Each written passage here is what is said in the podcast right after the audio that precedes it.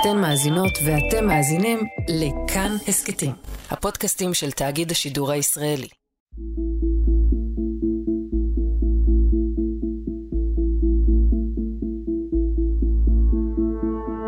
ישראל עוצרת את נשימתה לקראת מימושה של העסקה לשחרור חטופים מעזה.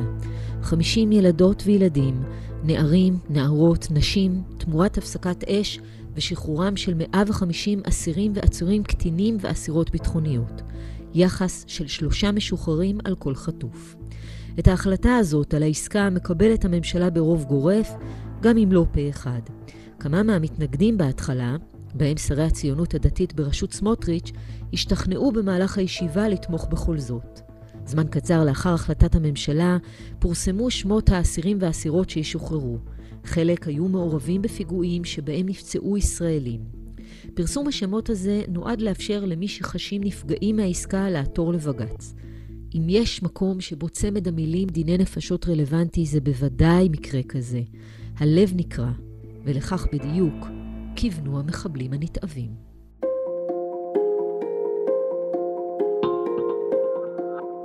שלום, אתן ואתם על עוד יום, הסכת האקטואלי של כאן. כאן תמר אלמוג. ישראל כבר מורגלת לצערנו בעסקאות לשחרור שבויים וחטופים. לאורך שנותיה אפשר למנות כמה וכמה אירועים כאלה. המוכרים בהם שתי עסקאות על שם ארגון הטרור הפלסטיני של אחמד ג'יבריל בשנות ה-80. במסגרת העסקאות האלה שוחררו כמעט 6,000 אסירים ביטחוניים תמורת שבעה חיילים. היו עסקאות גם עם חיזבאללה, שבהן שוחררו מאות מחבלים תמורת גופות חמישה חיילים, ואלחנן טננבאום חי אחד. ואחרונה היא כמובן עסקת שליט, שבה שוחררו 1,027 אסירים תמורת החזרת החייל השבוי. אז ישראל, כאמור, ידע כבר עסקאות כאלו. איזו מילה נוראית, עסקה, כשמדובר בחיי אדם. אבל מצב כזה לא היה. היקף כזה של חטופים ונעדרים אזרחים, בזמן שמתנהלת עדיין לחימה, זה, כמו 7 באוקטובר, אירוע תקדימי. אז איך זה אמור לעבוד? מה המנגנון שמאפשר את שחרור האסירים? איזו ביקורת יש, אם בכלל, על כך?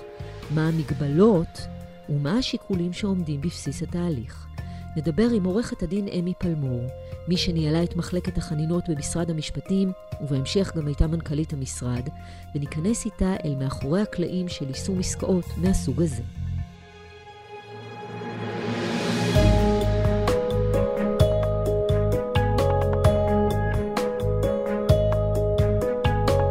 עורכת הדין אמי פלמור, שלום. שלום, תמר. אז אחד האלמנטים העיקריים בהסדר לשחרור חטופים הוא שחרור של אה, עצורים ואסירים ביטחוניים. איזה מנגנון משפטי יש כאן בישראל כדי לאפשר עסקה כזאת? תראי, בעסקאות קודמות היה את אה, מנגנון ההקלה בעונש שהוסדר בחוק יסוד נשיא המדינה. באופן תיאורטי, שר המשפטים אה, ממליץ, הנשיא אה, מקל בעונש, קובע מועד שחרור, או לחילופין, אם נשפטת בבית דין צבאי, הסמכות היא לאלוף הפיקוד. עם הגעת האוטובוסים של האסירים לצד המצרי של מעבר רפיח, מיהרה הטלוויזיה המצרית להעביר את המראות והקולות.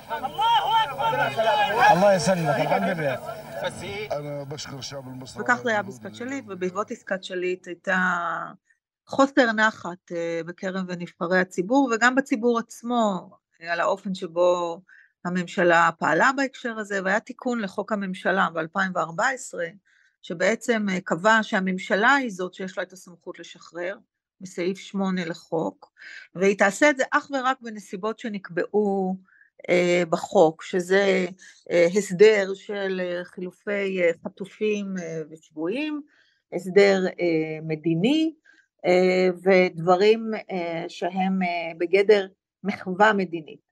וזה די מדהים אגב לחשוב שב-2014 כבר הממשלה ממש אה, עסקה באופן אה, מפורש בשחרור אה, חטופים, שזה משהו שלא הכרנו, כלומר הכרנו את אלחנן טננבאום, אבל לא, לא העלינו על דעתנו, אני חושבת, סדרי גודל מהסוג הזה. אז כרגע בעצם ההגבלה היא שהממשלה צריכה לעשות את זה, לא ראש הממשלה לבד יכול להחליט, לא הקבינט יכול לבד להחליט, אלא הממשלה במליאתה, ואגב, הוכנס גם אה, סעיף קטן שאנחנו לדעתי עוד נפגוש אותו בהמשך, על זה שגם הממשלה לא יכולה אה, לקבוע שישוחרר רוצח שביצע את הרצח בנסיבות חריגות בחומרתן. שזה איזשהו תיקון שנעשה בזמנו לעבירות הרצח. ובעצם זה היה באמת איזשהו מנגנון שרצה לוודא שלא יהיו עוד עסקאות כמו עסקת שליט, אה, מעבר לזה הופנם לתוך חוק הממשלה איזשהו מנגנון שבזמנו כמנהלת מחלקת חנינות אה, אני הכנסתי לתוך אה, כתבי הקלה שבעצם השחרור הזה הוא על תנאי במובן הזה שאם האסיר יעבור, האסיר המשוחרר יעבור ולו את העבירה הקלה ביותר לאחר שחרורו, ניתן יהיה לבטל את החנינה ולהחזיר אותו לרצות את העונש המקורי שממנו הוא שוחרר. העונש המקורי הזה לעיתים היה מאסר עולם או יותר ממאסר עולם אחד, לא קצוב. ואנחנו יודעים שבשובו אחים נעצרו מחדש חלק ממשוחררי שליט והוחזרו לכלא באמצעות המנגנון הזה. מי מספק את רשימת השמות של המועמדים לשחרור? את הרי, כמו שאמרנו, היית אחראית על זה. איזה עבודה נעשית ביחס לרשימה הזאת? אז אני אגיד, זה משתנה מתהליך לתהליך, אבל באופן עקרוני, משנת 2006 יש מערכת במשרד המשפטים, אה, שמרכזת את כל המידע על כל האסירים והעצורים הביטחוניים ומאפשרת לנתח את המאגר הזה בכל מיני פרמטרים, והדבר הזה הוא בעצם כלי בידי הדרג המדיני בלהציע אה, את מה שהדרג המדיני היה רוצה להציע, או לבחון בקשות שמגיעות אליו.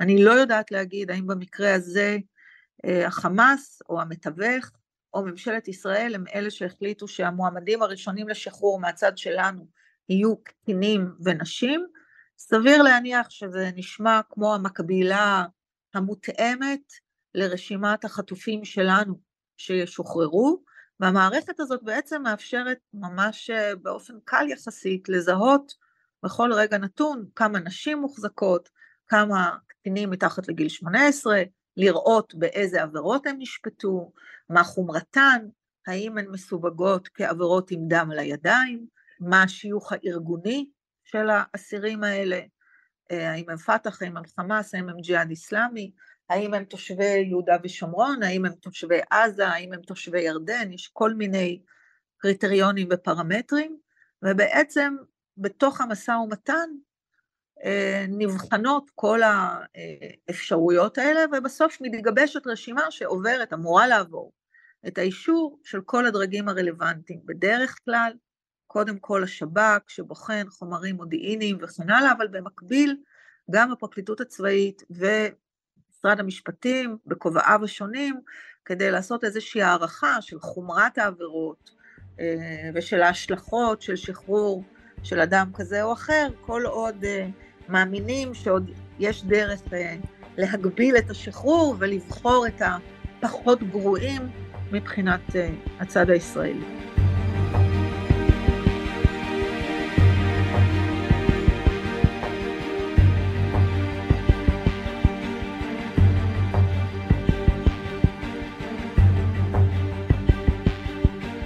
ומה קורה בשלב הבא? השלב הבא הוא שבעצם גם השמות האלה מוצגים לדרג המדיני, והדרג המדיני הוא זה שמחליט. נגיד את זה ביחס לגלעד שליט, שהשמות היו של האסירים הבאמת הקשורים לפיגועים הקשים ביותר, הזכורים ביותר לרע. עם שמות כמו יחיא סנואר וג'יהאד ירמור, המעורבים בחטיפת ורצח נחשון וקסמן, זכרו לברכה, עם שם כמו עזיז סלחה ממבצע לינץ' ברמאללה, ועלי אל-רהאדי אנס, מבצע הפיגוע בקו 405. אלו רק ארבעה שמות מתוך למעלה מאלף. משפחות נפגעי טרור רבות מתנגדות לשחרור. חלקן עוד מנסות לפנות לערכאות. היה דיון פרטני ממש אה, בשמות השונים, במשמעות של שחרור של אדם כזה או אחר. אה, ברגע שהדרג המדיני מקיים על זה דיון ומאשר את הרשימה, בעצם יש למדינת ישראל את היכולת להגיד למה היא מסכימה, למה היא מוכנה לתת. אה, והדבר הזה עובר למתווך, וככל שהדבר הזה הופך להיות הדבר שמקובל גם על הצד השני, אפשר לקבוע שיש אה, דרך לייצר את המהלך, ובעצם אה, יש את הרשימה, עוד פעם, רשימת חטופים שלנו זה משהו חדש, אנחנו מעולם לא היינו במצב הזה של חוסר ודאות, שאין לנו מושג את מי אנחנו נקבל, אין לנו מושג אה, מה באמת נמצא בידיו של הצד השני, אז אה, בהחלט בהקשר הזה אני חושבת שישראל נמצאת במצב אחר משהיא הייתה בעבר. והשלב הבא הוא בדרך כלל עתירה לבג"ץ של משפחות נפגעי הטרור. אז בואי נעצור רגע ונדבר על קבלת עמדתם, שזה גם משהו שלא תמיד תמיד היה. קודם כל אני אגיד שלאורך כל השנים וקרוב לעשר שנים עסקתי בזה כמנהלת מחלקת חנינות, מאז החטיפה של טננבאום וחטופי הר דוב, עובר ברגב וגולדווסר ולאחר מכן גלעד שליט. למעשה לאורך כל השנים האלה משפחות נפגעי הטרור היו בקשר עם ממשלת ישראל כגוף ארטילאי ובפועל עם מחלקת חנינות כמוקד שאפשר היה להגיע אליו, לדבר איתו, לדרוש ממנו, וגם בסופו של יום להגיע אליו כדי לעיין בתיקים, לא רק לקבל רשימה של מי האסירים, אלא גם לעיין בתיקים שלהם. זה נעשה כמו מחטף, גנבים בלילה, ראש הממשלה נהג כמו גנב בלילה. מה יש לך לומר למשפחת שליט שכל כך מתחננת לא לעכב את העסקה?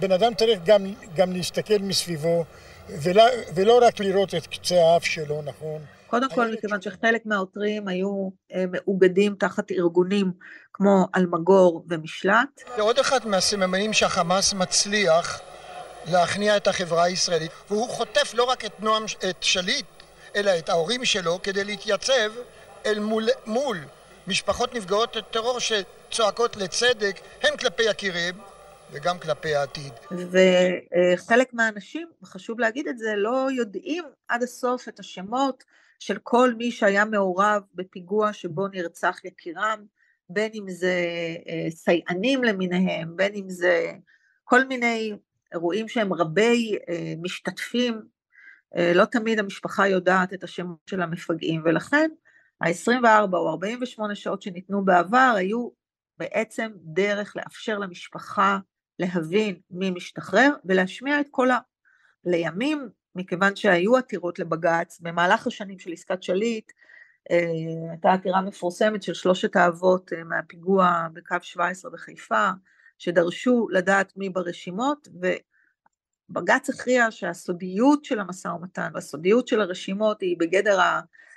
באמת הסמכות של ממשלת ישראל באופן שבו היא מנהלת את המשא ומתן, אבל כדי לאפשר למשפחות להשמיע את קולן, ניתנה להם האפשרות זאת הייתה בעצם הצעה שלנו, ניתנה להם האפשרות אה, למלא טופס, להביע את עמדתם, אה, להגיד האם הם רוצים שיידעו אותם ברגע שמחליטים על עסקה, כדי שהם לא יצטרכו להיכנס לתוך, אה, את יודעת, אה, אתרי אה, אינטרנט כאלה ואחרים, ואכן משפחות, עשרות משפחות פנו למחלקת חנינות ונתנו לנו את החומרים האלה, והחומרים האלה הוצגו לדרג המדיני בשלבים של הדיונים, על אישור העסקה מתוך אה, אה, מחויבות להביא לידיעתם שבין המשוחררים יש כאלה שהמשפחות של קורבנותיהם או מתנגדות, אגב, או תומכות בעסקה.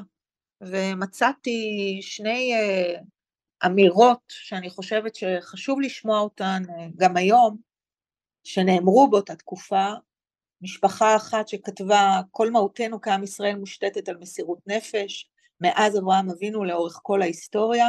אנחנו עומדים היום בפני מציאות קשה ואכזרית של בן מעם ישראל ששבוי בידי חלאת האדם, בתור אימא ל... אני לא רוצה להגיד כדי לא לזהות אותה, אבל להרבה ילדים. אני כואבת מאוד את צער המשפחה, אך גם זוכרת את סיפור גבורתה של חנה, שחינכה את ילדיה שעדיף המוות על פני התחנפות והתרפסות לגויים, והסוף ידוע. עת מלחמה היא ולא הגיע הזמן לנוח. לשחרר מרצחים בשלב כזה זו סכנה לאומית, עלינו להתעלות מעל הרגשות הפרטיים שלנו. ומנגד, בן משפחה שכולה אחרת כתב, אנחנו רוצים להביע תמיכה בשחרור כל מחבל עם דם על הידיים, כולל המחבל והמפעילים שאחראים לפיגוע, שילמנו מספיק, אין בנו כל כוונה שהורים נוספים, הוריו של גלעד שליט ישלמו עוד. במקום להפנות את המשאבים לנקמות ולחשב חשבונות של פיגועים עתידיים, להתחיל לחשוב כולנו מהבסיס על חיים ולא על מלחמה. את בני אסף ומשפחתי אשר נרצחו בפיגוע במסעדת מקסים, לא ניתן להחזיר לחיים. המרצחים שלהם יושבים בכלא. אני מוכנה עם כל הקושי לראות אותם בחוץ, כי גלעד עדיין חי. אז הדבר הזה מספר קצת מהסיפור הקשה, הכואב, המורכב, של משפחות נפגעי הטרור בתוך המצב הזה, ואת הדברים שנבחרי הציבור שלנו צריכים אה, לשקול בין שיקוליהם, ושאני חושבת שגם הציבור הישראלי צריך לשמוע. צריך לשמוע, לא בהכרח להסכים, לא בהכרח לקבל, אבל צריך לשמוע כי יש קולות כאלה. ואיך את, בתפקיד כראש מחלקת חנינות, ולאחר מכן גם נזכיר מנכ"לית משרד המשפטים, מתמודדת עם סיטואציות כאלה, עם פניות כאלה של משפחות? תראי, קודם כל, אה, זאת משימה מאוד מאוד קשה וכואבת, אבל אני חושבת שהיא לחלוטין הייתה חובתנו, לא רק בגלל שנכנס, אה, את יודעת, חוק זכויות נפגעי עבירה בשנת 2000 במדינת ישראל, החוק הזה לא חל למשל על כל מי שהמפגע שלו נשפט בבית דין צבאי. החובה הזאת היא כי לא ייתכן לעשות תהליך כזה בלי לשמוע גם את הקולות האלה. אני חושבת שהחלק הקשה ואולי גם השגוי היה האופן שבו המשפחות האלה קיבלו בסופו של דבר את ההודעה על ההחלטה לשחרר את האסירים הנוגעים להם. המנגנון היה מנגנון של כוונות טובות, כלומר אפשרנו להם להביע עמדה ואפשרנו להם להודיע האם הם רוצים שיודיעו להם. Uh, ההודעות יצאו uh, ממני, ממחלקת חנינות, בדיעבד אני חושבת שזה היה צריך להיעשות על ידי צוות מקצועי, אולי של הביטוח הלאומי, אין לי מושג. זה היה רגע מזעזע מאוד, קשה מאוד, תחושה של אה, בגידה של מדינת ישראל אה, במשפחות, אה, ברצונות שלהם, בצרכים שלהם, ברגשות שלהם, ובמחויבות, את יודעת, הטבעית של מדינה, לרדוף, להעמיד לדין ולהעניש אם כבר זה המצב וזה השלב, את מי שביצעו מעשי רצח מזוויעים. וזה בהחלט רגע שאני לא אשכח.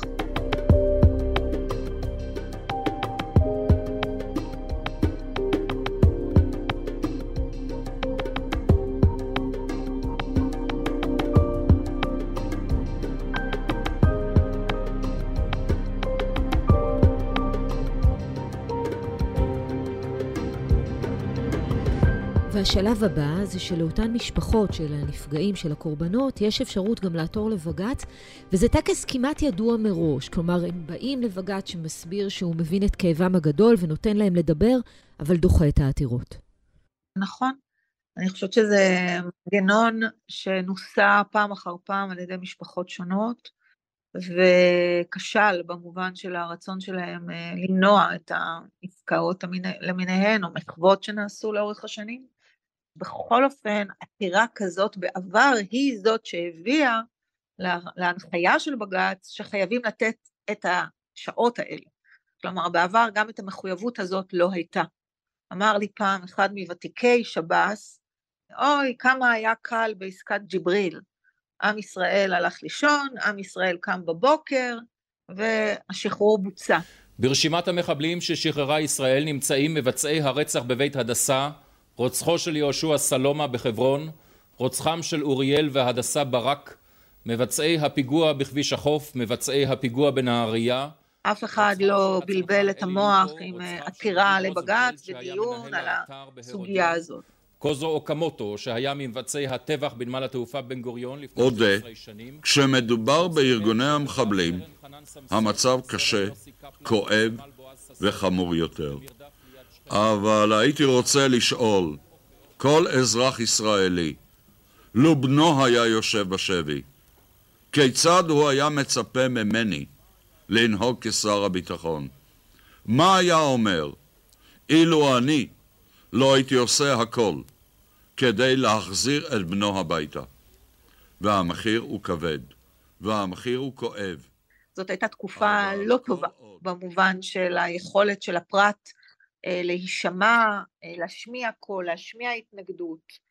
ואני חושבת שהמנגנון הקיים, גם אם הוא כושל, הוא עדיין בכל אופן מאפשר אולי איזשהו סוג של, לא רוצה להגיד מיצוי של זכות, אבל אולי חידוד של האופן שבו מדינה אה, מתוקנת צריכה לפעול גם בנסיבות הקשות והאכזריות שהמדינה נמצאת בה, ואני לא חושבת שיש מישהו היום שמקנא לא בראש הממשלה ולא בחברי הקבינט על ההחלטה הקשה שהם היו צריכים לקבל ועל ההחלטות הקשות שעוד עומדות בפניהם. וכל אחד מאיתנו שיקיריו אה, או משרתים כרגע בעזה, או אה, היו קשורים אה, לטבח הנוראי הזה ולאובדנים הנוראים האלה, ואני אומרת את זה גם מהמקום האישי וגם מהכובע שלי כיו"רית של עמותת נט"ל, שאנחנו רואים היום את הפניות שמגיעות אלינו, את המצבי מצוקה הקשים שאנשים נמצאים בהם בעקבות האירועים הקשים האלה. זאת שאלה מאוד מאוד מורכבת, איך מבססים מחדש את האמון בין אזרחי מדינת ישראל לבין הממשלה, את הסולידריות בתוכנו, את המחויבויות שהופכות את ישראל למדינה שנלחמת ויקרים לה חייהם וחייה של כל נפש שהיא אה, חלק מאיתנו, להבדיל מהאויב שאנחנו רואים, שבוא נאמר, ב, ב, בלי להתבלבל, עשה את מה שעשה ביודעו שהדבר הזה יגבה מחיר מר ביותר אה, מאנשיו, הכוונה היא לאזרחים בעזה, לא מאנשיו המתועבים שנכנסו לתוך שטחי מדינת ישראל. אז כן, זה בסוף, בשורה התחתונה, זאת המורכבות של התהליך. ובסופו של דבר, חלק מהמורכבות כאן היא גם מהצד המשפטי, שאין פה חוק ברור, למעט אותו תיקון של איך משחררים, מה הליך השחרור, מי חותם, ויכולת הממשלה לקבל החלטה. זה תוצרים של פסיקה ופרקטיקה. תמר, צריך להגיד את זה בצורה הכי פשוטה. יש חוק, והמהלך הזה כמהלך הוא עיוות של החוק. כי חוק העונשין קובע עבירות, הוא קובע עונש לצידן, והוא קובע את המנגנונים היחידים באמצעותם אדם יכול להשתחרר ממאסר, או לסיים את ריצוי עונשו, או לקבל שליש על התנהגות טובה, או במקרים חריגים ביותר ומנימוקים של חסד ולפנים משורת הדין, לקבל הקלה בעונש מידי נשיא המדינה או מידי אלוף הפיקוד. ברור לנו שאף אחד מהאנשים שעומדים להשתחרר ואף אחד מהאנשים ששוחררו בעבר לא עמדו בפרמטרים האלה. ולכן כל המנגנון הזה הוא מנגנון קיצוני, ההפעלה שלו היא קיצונית, ולכן אגב גם הוכנס התנאי שבפני עצמו הוא תנאי קיצוני שאומר על כל הפרה ולו הקטנה ביותר אתה יכול לחזור לרצות חמישה מאסרי עולם מצטברים. אבל הדבר הזה הוא התשובה הרציונלית היחידה למנגנון הקיצוני שממשלת ישראל נדחקת לעשות בו שימוש, והיא חד משמעית נדחקת. אני לא חושבת שהיא עושה את זה בקלות או בנפש חפצה, היא עושה את זה מתוך הבנה שכך היא מממשת את המחויבות שלה כלפי אזרחיה בשגרה, ובוודאי אחרי אירוע כל כך, כל כך קשה של, של כשל של המדינה להגן על האזרחים, כמו הכשל של השביעי לאוקטובר.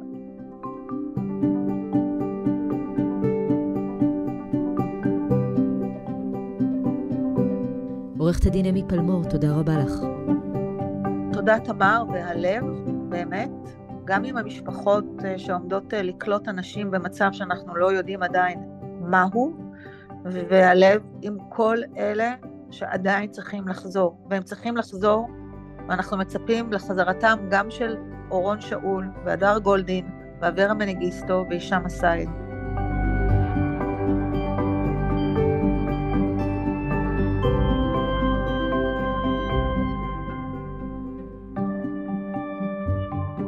האזנתם והאזנתם לאודיום, העורך דניאל אופיר, עיצוב קול ומיקס חן עוז, תחקיר ארכיון רונן וייס וטל לוי, בצוות האורחים יותם רוזנבלד. פרקים חדשים של אודיום עולים בכל ראשון, שלישי וחמישי. לכולם ולעוד הסכתים מבית תאגיד השידור הישראלי אפשר להאזין ביישומון כאן, באתר שלנו, או בכל יישומון הסכתים. אותנו אפשר להשיג בקבוצת כאן הסכתים בפייסבוק, או בחשבונות שלי בפייסבוק או בטוויטר. כאן תמר אלמוג, שנדע בשורות טובות.